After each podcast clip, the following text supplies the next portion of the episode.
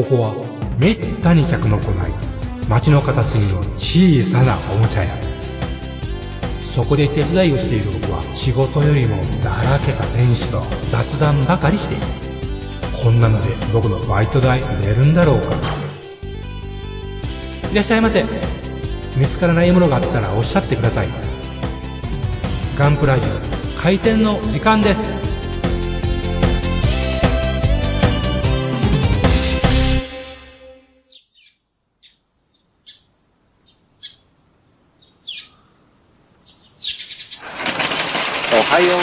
ます。おはようございますおはようございます。あ、いらっしゃいませ。いらっしゃいませ。こんにちは、ご無沙汰しております。半年ぶりですかはいお久しぶりです。お久しぶえっ。と、ロケットモデルズの CEO、えー、作木原社長さんがいらしてます。ありがとうごイざいます。ェーパチパチパチパチパチ。ご無沙汰しております。久しぶり。半年に一回来てる榊原です。お忙しいところいやー、皆さんね、あれですよ。今日は突っ込みどころ満載のロケットモデル会になりますから。いやーね、もう榊原社長の苦難はいかほどかと、皆さん絶対心配されると思いますよ。えちなみに今日の演奏は142円でしたね。うん、下がりましたね。えー、というわけで、あの、で、もう、あの、ちょっと皆さん、あの、最初にね、おメールから、はいはいあの、入っていって、それで、え榊原社長への質問メールが3通かな？あり今回はますよね。そうですね。そうですよね。うんで、これね、全部ね、同じ質問に修練していくんで、あの、まず2通サクッと読んだ後に、重めの3通目を読むっていう形に したいと思います。はい。で、あ、重めの3通目は、よまえさんお願いしますね。わかりました。はい。はい。重く、重く読みます。メール1通目は、メガネさんです。はいあ、メガネさんありがとうございます。ありがとうございます。えー、よまよさん、バカンの虎さん、藤本さん、榊原社長、いつも楽しみに聞いております。メガネです。ありがとうございでます。、次の内容は、あの、放送の内容ですね。大芸のメール読んでいただきありがとうございます。缶の底をつけるのが大変な道へ進んでしまったんだなと感じました。劉邦は大芸を改装してできた空母なので、同じ缶ならぴったり合うかなと思って始めたんですが、メーカーが違うので、それはぴたりと合わないよね、でした。しかし、ないなら作るしかないので、少し進めていこうと思います。かっこいい。いや、頑張ってください。で、質問です。社長への質問ですが、3D プリントサンプルのロボットについて教えてください。来た。稼働できそうなサンプル画像を X で見たのですが、どこまで動かせるようにしたいと思われてますか？えーはいこれが一つ目の質問です。これは取っときますね。あ、まだかったか。これが出た時は、多脚戦車の足をつけて多脚ロボットにしてやろうかと妄想しております。いいお客さんですね。ここがいい。二つお買い上げですね。うんこれの答えはもうちょっと後ほどにいただくことになります。はい。次、2通目、バッドダディさんです。はい。マジです。いつもありがとうございます。とうございます。ええガンプラジオの皆さん、榊原社長、このメールフォームでは初めまして、おにぎりは梅が好きです。これは前回。そうですね。バッドダディです。ロケットモデルズさん。あ、梅、いいよね。ロケットモデルズさんのカレンダー、非常にかっこいいです。ありがとうございました。ありがとうございましたかっ。こいいですよこちらこそかっこいいですよ、これ。早速、榊原社長に質問です。はい第61回全日本模型ホビー賞で発表されたドイツ軍機構随伴歩兵についてなのですが、現時点で製品名が決まっていれば、もしくは名称案などがありましたら、言える範囲で教えてもらえれば嬉しい幸いです。これね、すごいね、名称がもう気になってしょうがないって、相当ですよね。期待度が。すごいワクワクしてますね。うん。で、僕もこっそりではありますが、プラモデルのポッドキャストを配信していますので、うん発売された際には購入して番組内で紹介したいと思います。次はおねだりですね。サンプルはいつでもお待ちしております。冗談です。それでは皆さん来年も配信楽しみにしております。お体にはご自愛くださいませ。ということで、これも、あの、気候随伴歩兵って言ってたのかなの話の質問が2通来てるってことなんですよね。で、えっ、と、重めの長メール、素敵なメールがはいあ。るんで、3通目は、山根さんにお願いします。了解いたしおまし。願いしたます。頑張れ。はい思う。はい。ハンドル名、赤点急降下さんですね。お久しぶりです。ありがとうございます。うんねこの方、関東の方ですね。えー、榊原市長への質問箱うん。和漢の虎さん、よまよいさん、もっちさん、いつも楽しくも深い雑談ありがとうございます。半年恒例の榊原社長ご出演会ということで、またメールさせていただきます。ねいつもありがとう。72分の1スケールの展望はどうなっていますか？ばかりお尋ねしているので、今回は違う話題、ホビー賞でも注目を集めた12分の1ドイツ軍機構随伴歩兵についてお聞きしますうん。一つこのデザインが当初35分の1として発表されていたと思いますが、スケール変更に至った経緯を知りたいです。はい。二つはい。強化服とか外骨格とか、うん人が着る感じの兵器は、この股関節幅では人の足は入らんとか、うん機構はモーショントレース型なのか、操縦型なのか、はっきりしろとか、いわゆるパワードスーツ警察の皆さんが退去して、ああでもない、こうでもない、言うだけ言うて、去っていくことが心配されますが、売れる自信についてはいかが、いかほどでしょうか？うん。無人兵器に設定変更するとか、3メディアの一杯追加するとか、リトルアーモリーとのコラボの用意があるとか、何か施策はあるのでしょうか？これちょっと途中だけどさ、途中だけどさ、ちょっとちょっと。う、んうん。はいはい、僕ね、はい。パワードスーツ警察です。すいません。で、赤点9号場さんもおそらくそうだよね。まあ、オール SF オーダーは大概パワードスーツ警察ですね。そうだ、君もそうだよね。えうん。ー、はい。仲間。続きます。3つ自分で3ミリアナと書いて思い出したのですが、カイザーキーフは、カブとカイの武装ユニットは3ミリアナが設けてありましたね。ことぶき屋さんは、モデリングサポートグッズシリーズで、12分の1サイズのガールズプラムにも、24分の1設定のヘキサギアにも、100分の1表記のフレームアームズにも使える。ディテール密度は高いけれど、実寸は特定されないよう、巧みにデザインされた SF 武器をいろいろ展開していますが、フィスト・オブ・ウォーでも、スケール不詳だけど、ドイツ兵器っぽいフォルムの架空武器セットとかいかがでしょう？12分の1機甲随伴歩兵が、35分の1カブト海の12、ごめん、これなんて読むのかな？これなんだ？12ミリじゃないかな、これ。ミリですか？12ミリって小さいよね。インチ？2インチか。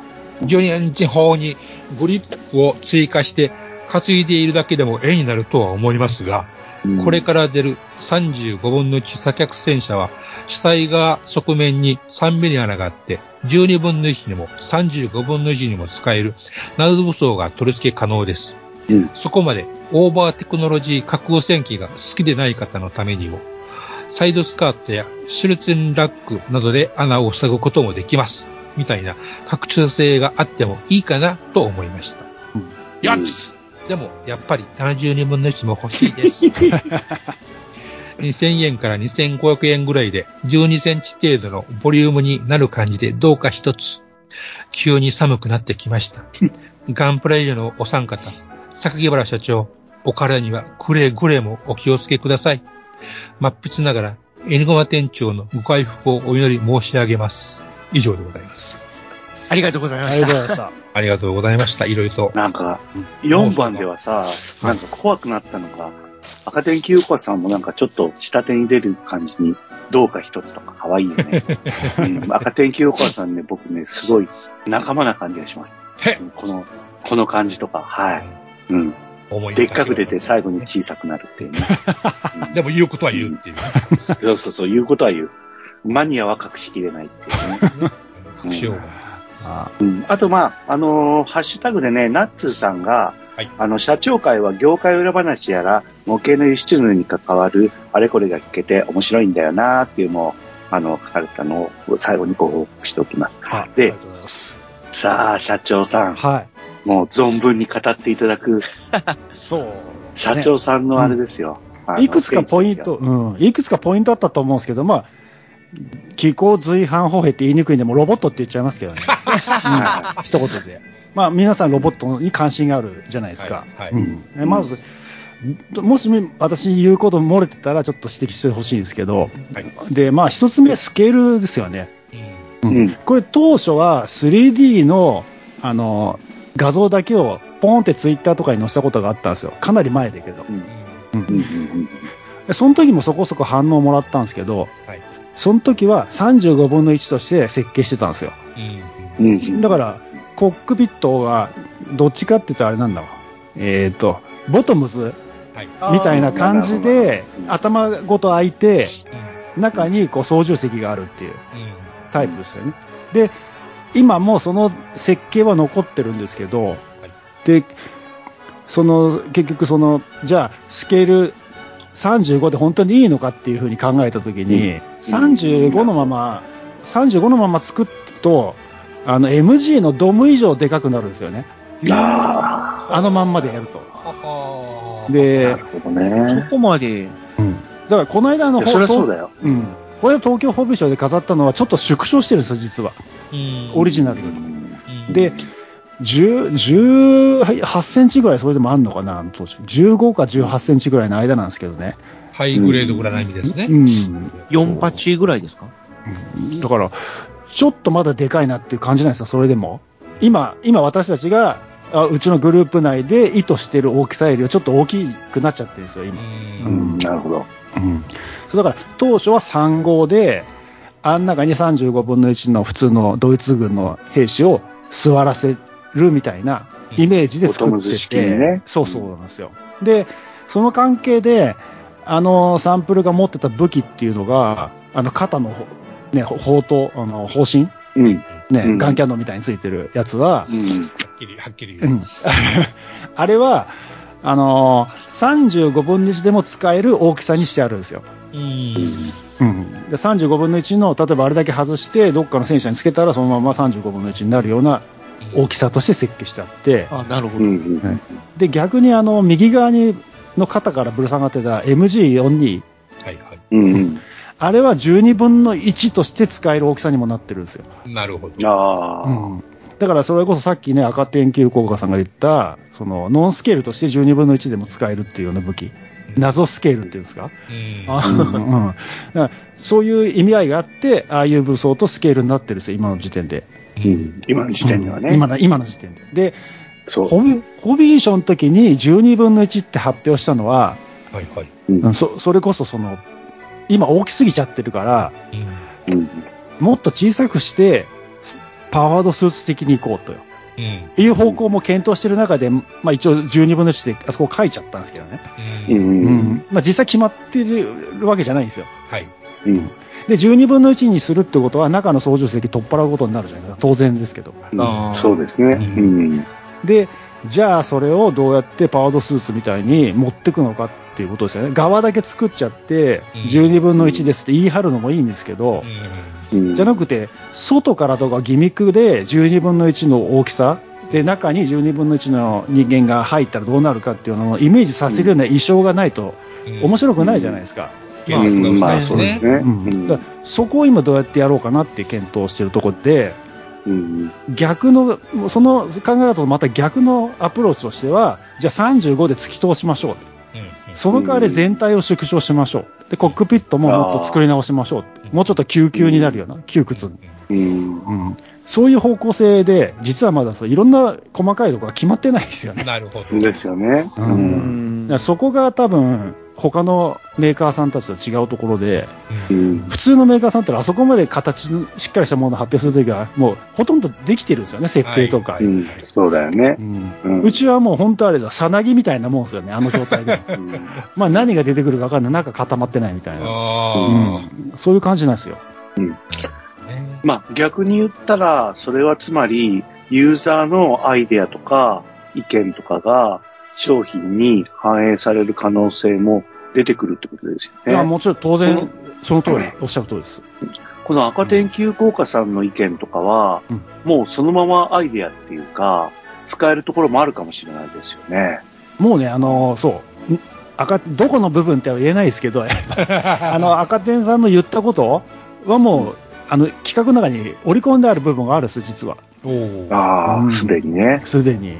うんちょっとね、あの、3ミリ穴とかっていうのが、はいはい。はいちょっと今ね、業界内で問題になってる部分でもあるんですよ。ほう。ほう、問題になるとは？あの、まあ多分もうみんな分かってるからいいと思うけど、あの、3ミリ穴って、どこのこう、ビプラでも使ってるじゃないですか。あの、はい美少女プラモデルでも。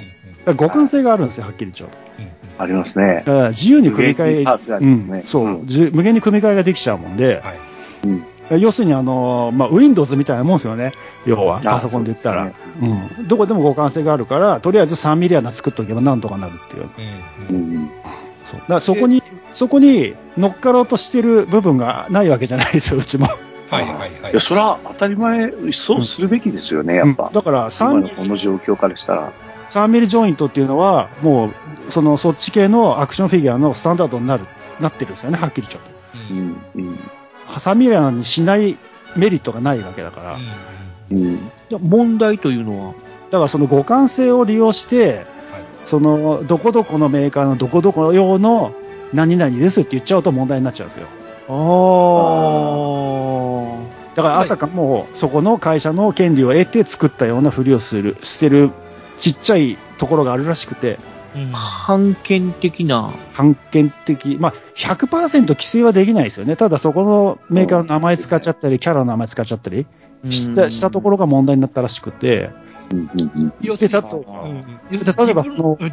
あすいません。えはい。え、例えばそのサードパーティーっていうんですかね、そはい。の第三、メーカーじゃないところが作ったものをメーカーのやつに使って合わないとかって言ってメーカーに苦情が行くようなケースもあるらしあーなるほどそれはまずいね。い。よく起きることなんですよね、そういうのって結構。うん。あそうだよね。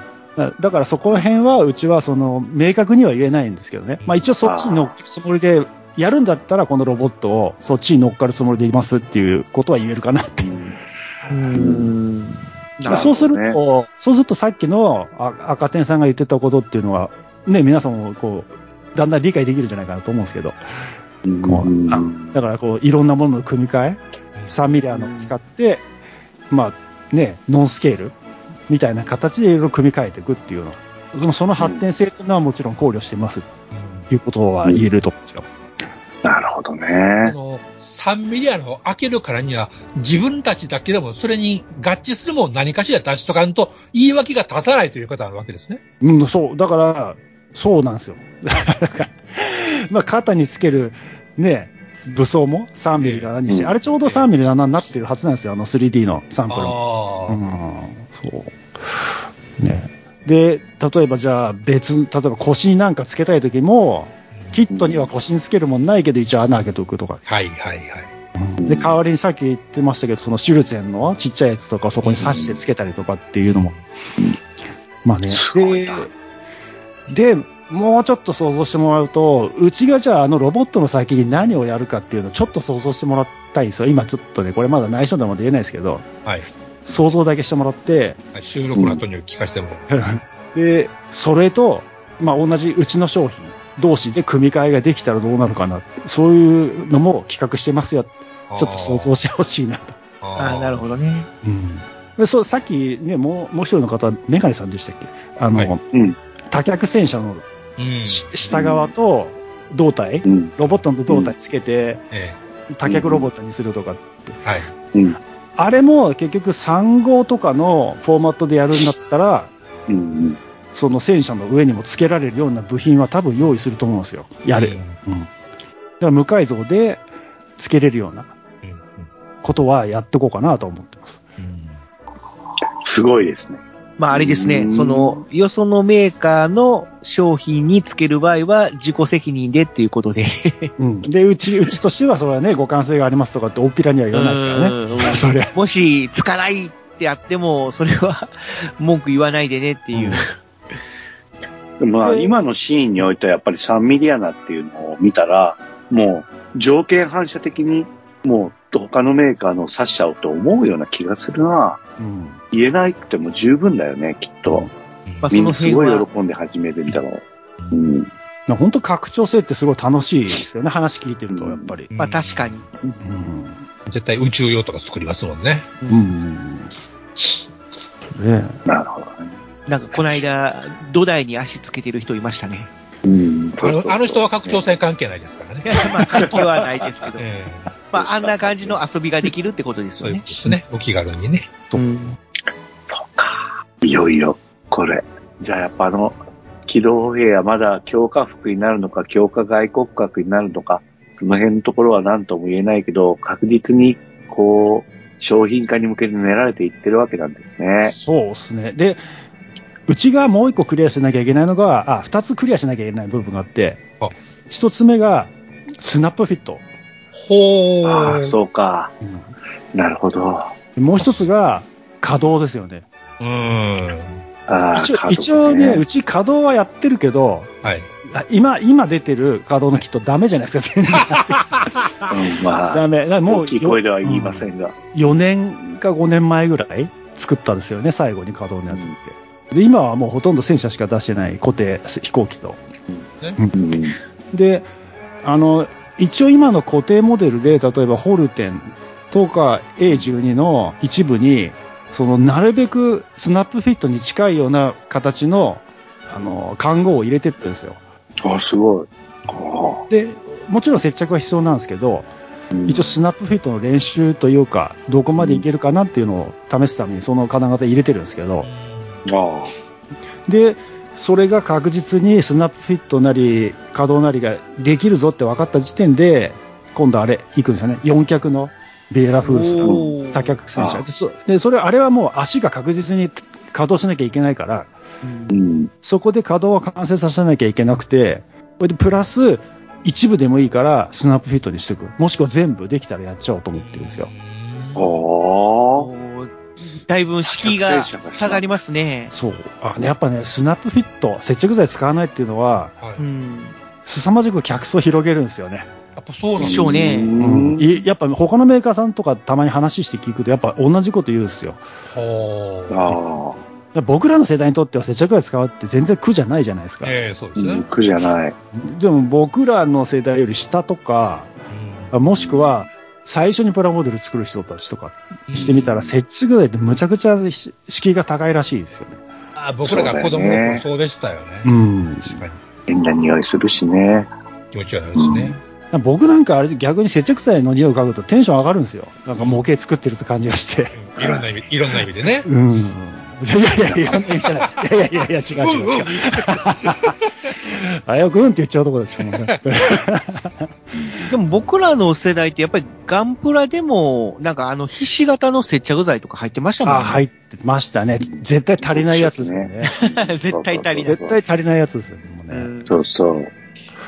やっぱほんと瓶入りの接着剤を買って一歩成長したなって自分でも思いましたもんね。模型作りのスキルのつける上でね。そうですね。でもついにロケットモデルズも、あれか、スナップか。でもスナップの技術って、スナップの以外にもいろんなところに影響が、いい影響が与えられる技術ですよね、きっとね。うんそうですね。うん。いやー、これは楽しみだ。スケールもんでスナップフィットって、実際他の業界でもほとんどないじゃないですか。だから、藤見さんが戦艦船で、そうです船ぐらいですよねー。軍艦でやってそう。軍艦でやって、あれなんかね、本当目から鱗の商品ですよね。ええだそうそう普通誰も考えないですからね、多。色成形でね。えうん。あれぐらいですよね。そうね。もうあとはもうキャラモノっぽいタイガーモデルのデフォルメ飛行機とかね。うんうん。あれスケールとは言えないと思うんだけど。うんうん。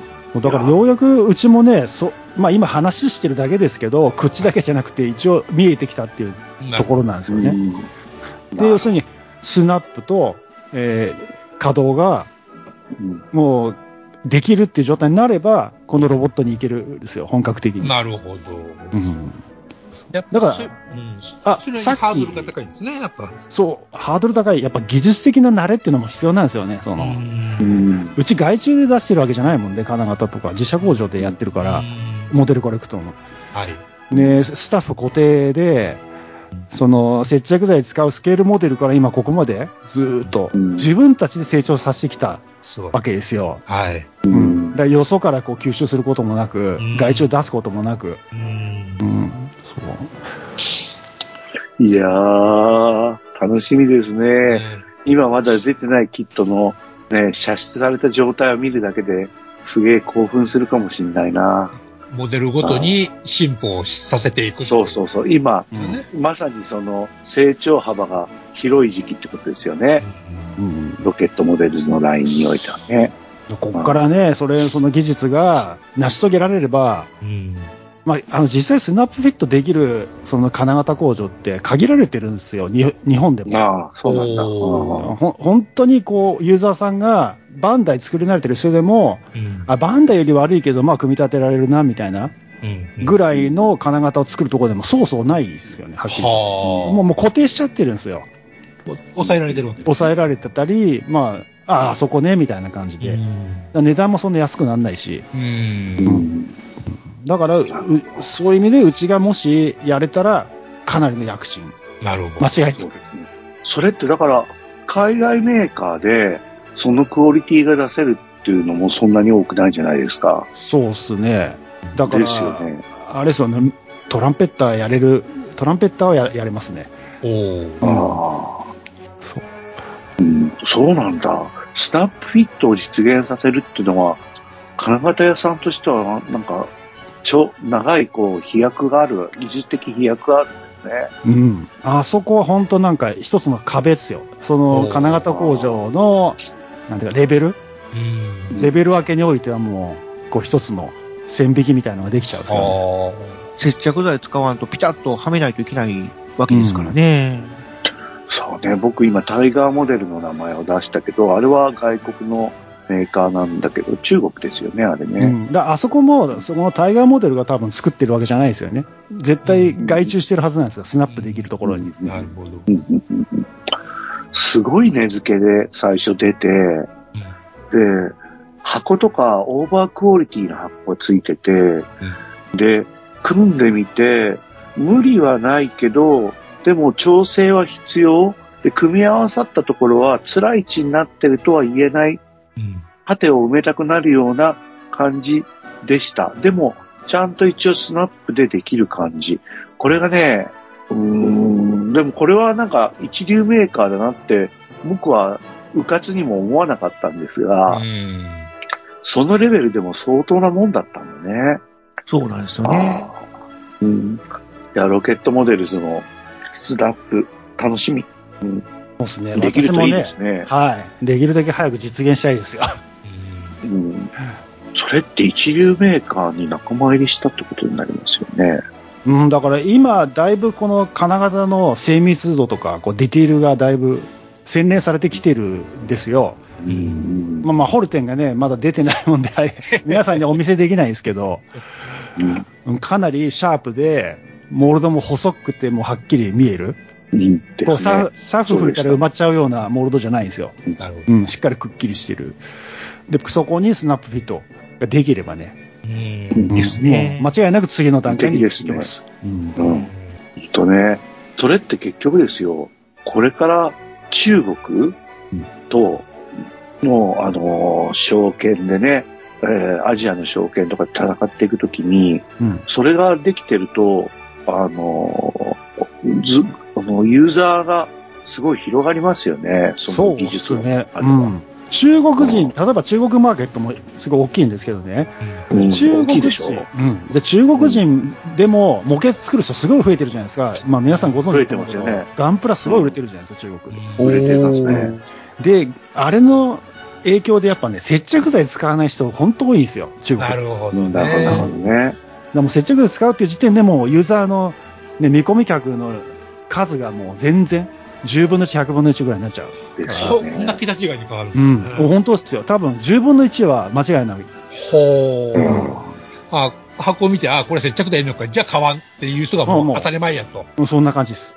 はそんなん買うなら完成品買うわってことになるわけ。うん。ねあ、まあ、ええもんあるしね。作るの大変だもんね。うん。だからいずれにしてもね、ね。はいうん。うんプラモデルメーカーっていうのは、はい。将来的に絶対スナップフィットの方向に向いてくるんですよね。はあ、うん生きざるを得ない。生きざるを得ない。今、今もそうじゃないですか。だいぶれですよね、まあ、青島さんなんかも、うん車もスナップフィットにしだしたし始めましたよね。まあ、藤見さんも昔一部やってましたけど、はい。うん。うん車ですら、カーモデルすらですらそっち行っちゃうもんで、うん。うん。就職、収束する先ってそこなんですよ、おそらく。ほう。スナップフィットなんですよ。で色プラうん塗らなくてもいいうん多色成形で。多色製あじゃあ、例えばですよ、長谷川がね、あのーあれ、ウォーカーマシン出したじゃないですか。ええねえあれは結構スナップに寄せたんですよね、多分。あれスナッだからプ、ですよね、確か。違いましたっけ？あ、そう、スナップなんで、多色成形のスナップなんですね。うん。だからやっぱ、長谷川も同じ方向を向いてるってことなんですよね。うん。で、長谷川さんなんか、うん長谷川さんなんか飛行機だ、メインだったけど、飛行機と車。うん途中からキャラモン行ったじゃないですか、すごく。うんだいぶキャラモンのね、視野が高いじゃないですかね。はいあの面。うん、高い。そうするとやっぱりスナップフィットになってくるんですよね。うん。客層がそっちだもんですかう。ら。うんん。まあ、ザブングル買うのはおっさんとしか思えませんけど、思えないんですけどね。うん。まあ、それでもでもこれ接着剤やっぱ不要になってるわ。うんああう、ん。スナップなんだ。やっぱり、すごい。長谷川もちゃんと向いてるんだ、未来に向かって。うんもう、でもぜ、タミヤも確かに。う。うんんでも絶対にね、ねスナップフィットにしないモデルもでき、ありますよね。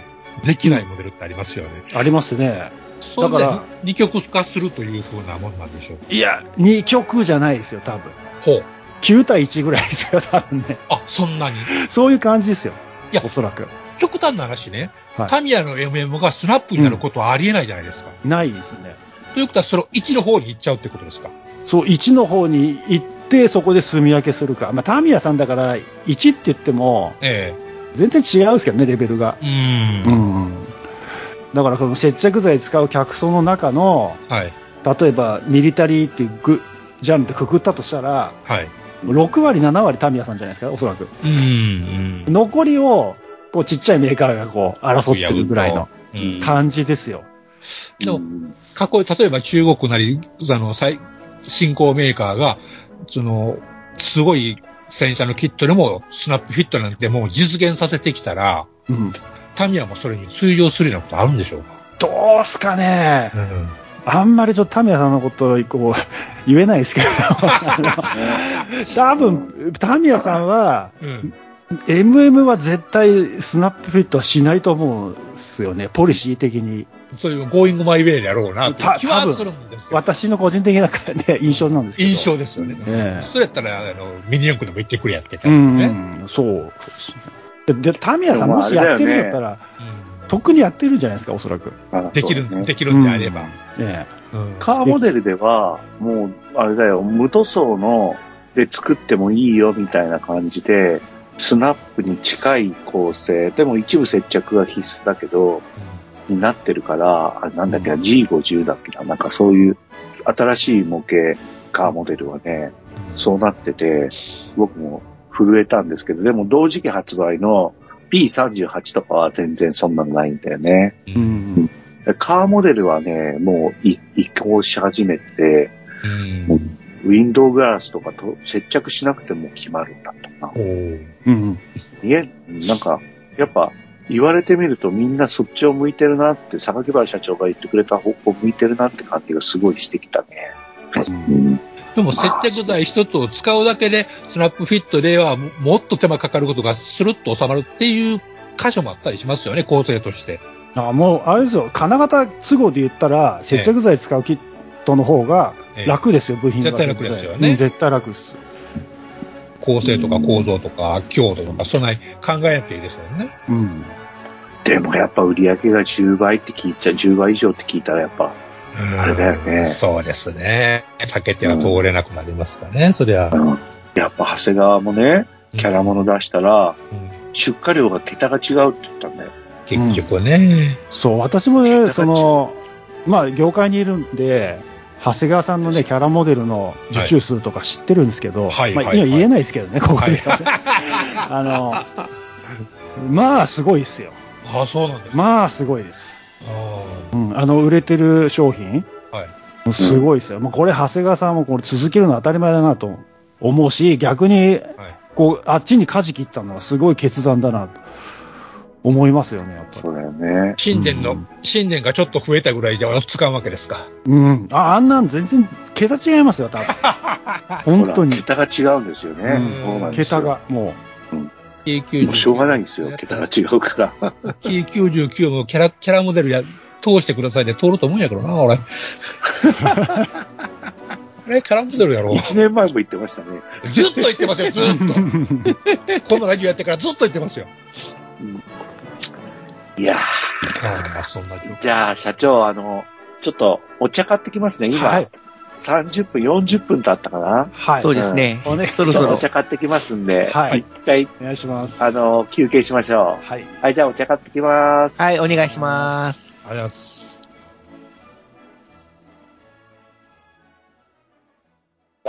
ロケットモデル for beautiful modeling life. ホビーのデジタル化が進む中、昔ながらのプラモデルを作る楽しさをより多くの人と分かち合いたい。作って、飾って、眺めて楽しい商品をお求めやすい価格で提供する日本の新しい模型ブランド。それがロケットモデルズです。ロケットモデルズのプラモデルは全国の小売店、オンラインショップにてお求めいただけます。詳しくはロケットモデルズで検索。ウォルターソンズ。それは根っからの模型好きが立ち上げたホビーメーカー。熱い情熱を注いだ製品をみんなにお届けフラッグシップモデルメタルプラウドシリーズはコレクターズグレードの新基準を目指すべく合成と柔軟性を考慮した素材耐久性を追求手作業による塗装工程と高精度担保印刷による判読可能な極微マーキング類さらにはリアルな背景付きディスプレイベースが付属しウィンドウパッケージのまま飾ったり稼働させて楽しんだりできる。次世代の完成品シリーズなんだぜ。基準グレードのスタンダード。金属製可動履帯を標準装備するザ・タンジブル。組み立て模型版ザ・キットの3グレードが陸海空で展開中。お求めは全国のホビー取扱店ネット通販店で。次世代基準の完成品模型をみんなで楽しもうぜ。プレゼンテッドバイウォルターソンズジャパン。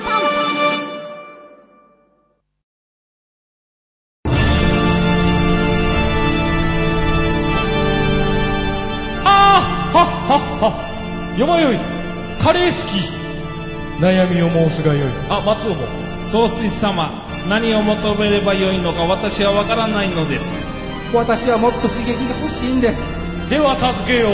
それは毎週金曜日深夜更新。サバラジュを聞くがよい。ははー。ははー。ビックビックじゃぞ。よまよいさん、もっちさん、エニグマくん、プラモ作ってますか？ゆいまるです。はい、ただいま帰りました。あ、ありがとうございます。ありがとうございはい、お茶よ、お茶よ、麦茶よ、飲んで飲んで。ます。あ、今日は麦茶なんですね。普通ですよ。ね、おにぎりも食べたかったけど。う んあ、ちなみに、社長ははい、おにぎり一つはい。買うとしたら何を買われますか？どこかなツナか明太子かなあー若い。やっぱ。やっぱあれだよね。とにかくやっぱ社長強そうだもんね。ああ、とね。それはね、中国に一人殴り込みに行こうかと思ったんですけど、それは違いますよ、我々とは。ええそうだよね。静岡にあった模型関係者の中で一番強そうだもん。うん。リスナーの皆さん強いっていうのはあれですよ。濃いとか、オタクだからとかそんなんじゃなくて、純粋にパワーがありそうっていう意味ですよ。フィジカル的に。殴られたりとか体感的なそうそうそうそう。そうそうそう。あの、強い人間、強い生き物が現れてる感じなんですよそうですね。うんでもね、その社長にね、皆さんあれですよね。辛くなるかもしれないと僕は予測する、えー質問をしたいと思います。2023年はどうでしたか、社長？いやーロケッもう、ねトモデルズにとって。はいもうい、一にも先にもあれですよ。円安にやられましたね。本当に。あ多分、前回出させてもらった時も、円安のこと言ったじゃないですか。はい。そう、145円を最、最高ぐらいにうん考えて、えー計画を大手は立てるはずだ、なんておっしゃってましたよね。そう。それがね、151円とかになったじゃないですか、一時的に。はいなりました、なりました。もう本当に。で、もう全部資産は150円にしちゃったんですよ。うん。逆、で、本当だったら150円いくかいかないかだったら、まあ前も言いましたかもしれないけど、155から160を取っとくんですよね、一応。おーそうだね、そうだね。安全のために。うんただ、逆にもう150円いっちゃったんで、150円いっちゃうと、150円でし、あの、儲け出れない商品ってもうやめるしかなくなっちゃうんですよ。あそうだよね。うん。だからもう150円に設定しちゃったんですよね、うちは。なるほど、なるほど。で、あの、まあ、うちの共同経営、モデルコレクトやってるんですけど、モデルコレクトの方が、うちの決済を円にしてくれたんですよ。ほうほうほうほう。ってことは、あ。ということは？こちらが値段を決めて発注出した時点で、その値段からさらに高くなることはないんですよ。うん。なるほど。ドルにしちゃうと、上がっちゃう可能性あるじゃないですか。下がる可能性もありますけど。変動しますよねうん。だから、もう発注書切った時点で、円固定してくれたんですよ、そこに。だから、うちの方は、その、為替のリスクなくなったんですよね。うんうん。う。うんん。ウォルターソンズの方はまだちょっと円、ドルでやってるものであれなんですけど、ああ、そうだよね。うん。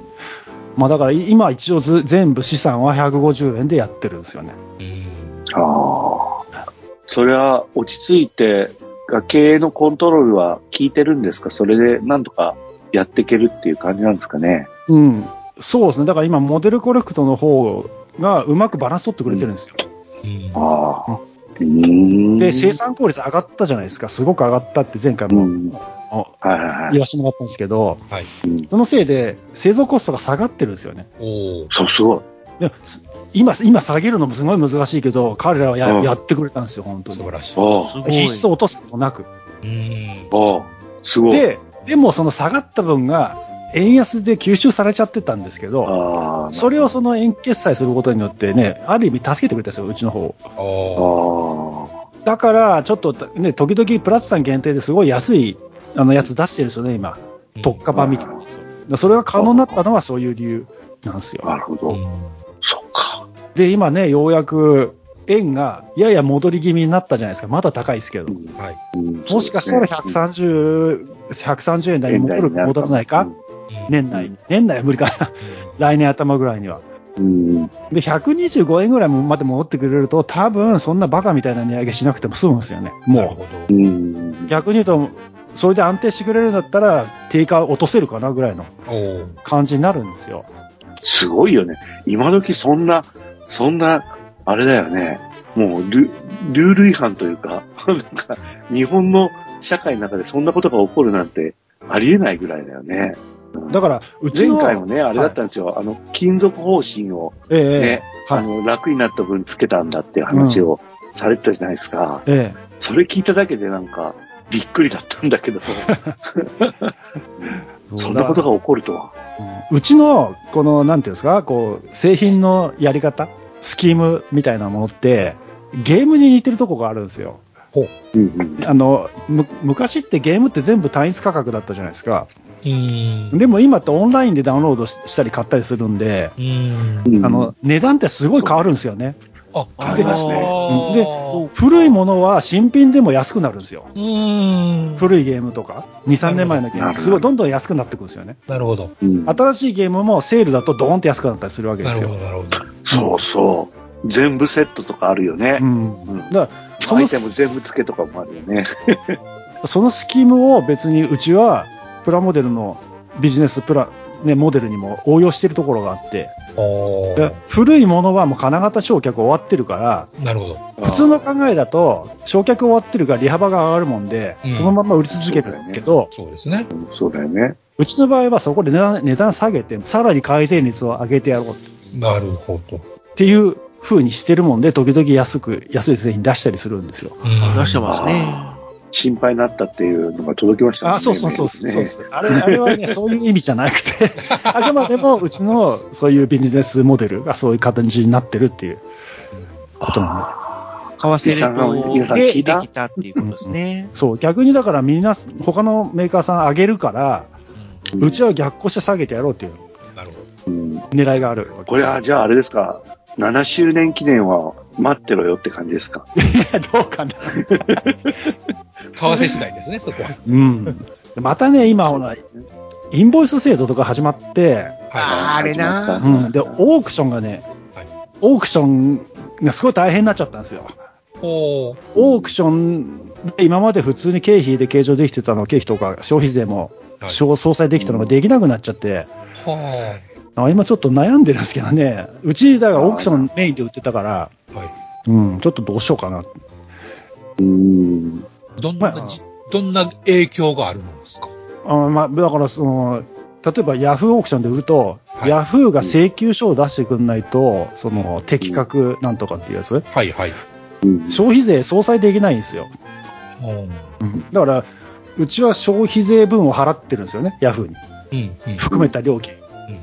だけど、ヤフーがその請求書を出してくれないと、うちはせうん消費税を払ってないっていう扱いにされちゃうので、うちの収益からさらに10%消費税払わなきゃいけなくなっちゃうんですよ、お上に。ああ。うんだから10%ロスしちゃうんですよね。そりゃそうですね。うん本当ね、どうしようもないですよ、本当、インボイス制度。ああ、やっぱそうなんですか。うんまだね、反対運動が起こったもんね。うんまだね、本当に払ってない人が、に払ってくださいとか、はいいう分には分かりますよ。はいはい。うんうち払ってるじゃないですか、もなるほど。うんそうだよねう。で、払ってないことにされちゃうんですよ。ひどい話ですよ、本当にあ実際起こってからは誰もそんなこと言わないもんね、これがまた。と思うね。まあ、それも大変なうちの一つですよ、本当。はい、その1。はい。ね、まあ、あと、社長さ、はい。あれですよ、あの、今年一一個しか新製品が出てない問題が大勃発して、一個っていうか一軍ですよね。一年前の、うん。一年前の時にホルテンが出るって聞いて、そう。小躍りして、で、いにつの間にか僕、ガンプラジオで喋る側に回っちゃって、うん半年前にもうすぐ出るって聞いて、まだ出てないですよね。はい。これ、どうしたんですか？心配になりましたよ、うん素直に。本当申し訳ないです。あの、一つは、あれなんですよね、その、製品、製品を量産する際に、うん。いくつかグループを作るんですよ。あ、ロットってやつ？ロットとか、あと共通部品があるパーツとか、ああ。そういうものをまとめちゃうんですよね。うん。うんうん。で、今回、ホルテンは、あの、ミサイルあったじゃないですか。ミサイルセット。でうん、ミサイルセット。で、あれ別売するって途中で決まったもんで、あ、そうですよね。うんええでホルテンの使用が決まった後で、ミサイルセット別売しようって決まって、うん。で、そのまたグループ分けとか、パッケージ追加したり、説明書追加したりとかっていうので時間かかって、あであそうなんとだ。、そう。で、まあ、虎さんにはね、個人的に言ったんですけど、あの、うん。ミサイルの金型の押し出しピンがね、折れちゃったりとか何回も。あれ細かいもんで、はうんうん。だからそれをちょっとやり直したりとかしててうん、で、そのうちに、そういうことしてるうちに、別の新商品の企画って進んでるんですよ。うんああ、なるほど、なるほど。いや、だったら、そっちも入れちゃおうみたいな話になるんですよね。次の荷物に。あコンテナに入れちゃおうね。そうそうそうなんですよんうん。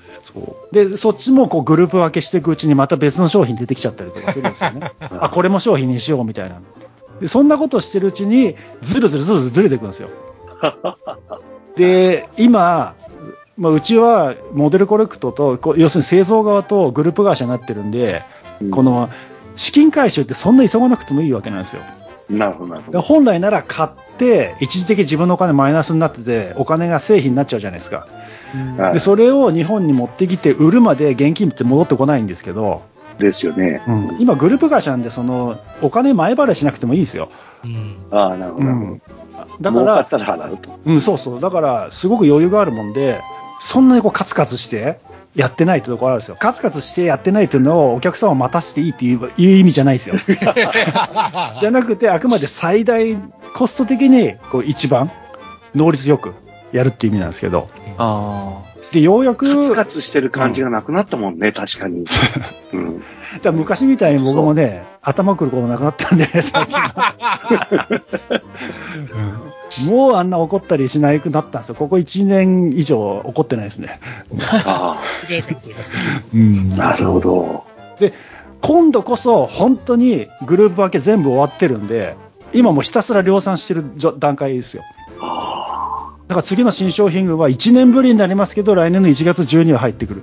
来ないと困るで、なそこで、そこで山ほど、だから一個、ホルテンが、あの、箱買いで出てくるとかだけじゃなくて、うんあの、僕が待ち構えている A12 アベンジャーとかも、もしかしたらその便に乗るんですか？まだ早い。A12 ちょっと早いですね、まだね。まだ早いか。まだ早い。あれは多分4月、5月くらいかそうですホビーショー付近になると思います。ああ、それはそれで、静岡に行く予定なんで、うん。まあ、来年、とか言って、こうご期待という感じで。うん。そうなんだね。まだ1月に構成があるということですね。そう、それは1、そうですね。1月には持ってこれると思います。はい。うんホルテンも1月には出せる。ではず。出せないといけない。まあそうだよね。でも、なんかその感じ聞いて、なんかロケットモデルズじゃないみたいって思っちゃった。もうなんか、さっきのスナップを目指す話とか、ね、モデルコレクトと協業することによって、なんだろう、余裕とかバッファーが生じてるとかさ、いい話ばっかりだったんですね。さっき、商品がないから焦ってたんですけど、いやいや、ね。いいことばっかり起こってるって感じですね。いいいい方向に遅延してる、遅れてると思ってもらえて。微妙。まあ、松川としてはね、まあ、早く出してほしいみたいなのはあるとは思いますけど、本当そうっすよ。ホルテンだって初回受注したの数年前ですからね。そんながありますそうだね。うん。だから本当、逆に今まで待っててもらってるお客様には本当申し訳ないと同時にありがとうございますって感じですよ。もう少しの辛抱ですっていう。絶対ね、あの、静岡で見た時にもうすでに品質が上がってる感じしたから、うんなんか、あれはまだきっと、あれはまだあれですよね、テストショットとかでもないんですよね。あれテストショットですよ。T0 かなあ、そう。あ、で、その時点で、さっきおっしゃってた、筋彫りの話とか、うん。うなずけるものがありましたよね。うん。うん。もう端正だったから、うん。あの、あのみテストショットよりは良くなってますよ、間違いない。ああだから本当、あのね、あの、まだ経験には言えないけれども、例えば、僕は一流メーカーと思っている、うーん、エアフィックスか。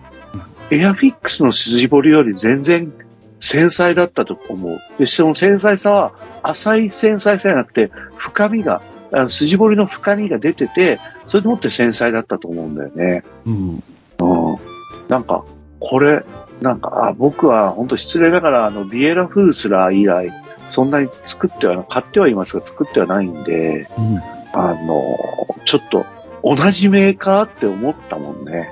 まあ、まあ、それが躍進してますよね、確かに。まあまあまあ知ってますよね。やっぱり、企業としても成長していかないといけないですもんね。それがね、やっぱ OEM とかで金型発注してると、す企業的な成長ってできないんですよ。そうだよね。ここれ珍しいことだよ。本当だからもう自社で頑張ると。そうですね。そう。うん。これね、本当に模型業界的にも稀なことっていうか、中国が世界の工場になってから、こういうアプローチになってきた日本メーカーって、まああるんだろうけど、あの中国の工場が進歩していって、これって、まあ稀なことだと思うんだけど、これってモデルコレクト自体が他の大手のメーカーの、あのーも金型を打つってこともあり得るんですか？ああ、それはもうね、だから、スナップフィットとかできた時点で、もしくは今回のホルテンか A12 に満足してくれるようなメーカーがあれば、他に会社が、OEM を取ることはあると思いますよ。すげえ。すごいわ。まあ、受注される側っていうことですね。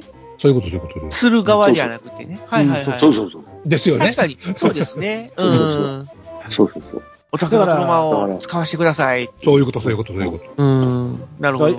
今の、今は自社製品だけ売ってるわけじゃないですか。うん。で、自自社商品だけで、例えば12ヶ月全部工場フルで回すって、うん。なかなか難しいんですよ。どうしても空きが出ちゃうけど、なる空きほどね。空きイコールロスだから、うん。工場のマネジメントとしては。はい。そこに OEM が入ってくれることで、だいぶプラスになるんですよね。そうだよね。稼働率も下がずれ下がらずに済むし、それにし、そこから収益も得ることができるってことで。まあ確かに。うんだから OEM 取れるようになったら工場としてもね、またワンランクアップですよね。ワンランク、ツーランクアップですよね、やっぱ。なるほどね。実績ってものができるんですね。うん。あと外に認められたっていうことですもんね。うん。だからね、ユーザーとしてはね、僕らも内情をこうやって話してくれる社長がいるから分かったことではあるんだけれども、今ね、だから、ロケットモデルズが、こう、超速の進歩を遂げてるのを、こう、商品を通して見ることができる、すごい稀なタイミングっていうか、あの、すごいなんかこう、僕のが模型いっぱいずっと作ってきたけども、こんな時期は、こんな体験は初めてですよね。意図的にこう、それをウォッチできるっていうのは、すごいんですよ。で、その社長がですよ、さっきも言ったように、気候随伴保衛とか、もしかしたらユーザー側のね、意見も取り入れることもあり得るからっておっしゃってて、まあこのガンプラジオのね、メールがそれの受け皿になれたりしたら面白いなと思うんだけど、いやー、こんなね、うん、これ本当ね、シーンが変わっていってる中で、その話を聞いてるよっていうう社長がいて、でそれで目の前で商品の質がどんどん上がっていくっていうのは、本当にね、ユーザーの皆さんあれですよ、ユーザーやリスナーの皆さんあれですよ、結構稀な事件が起こってると思うんですよ。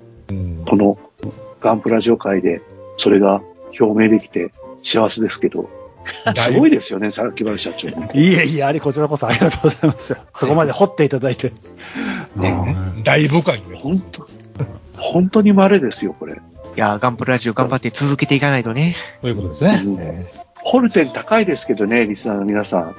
高いですよ、絶対値としては。うんだから、あれ、ちょっとね、焦るかもしれないけど、近々出てくるロケットモデルズの金型の商品っていうのはね、ちょっと、まあまあ箱開けてみるぐらいは絶対してみた方がいいと思いますよ、本当に。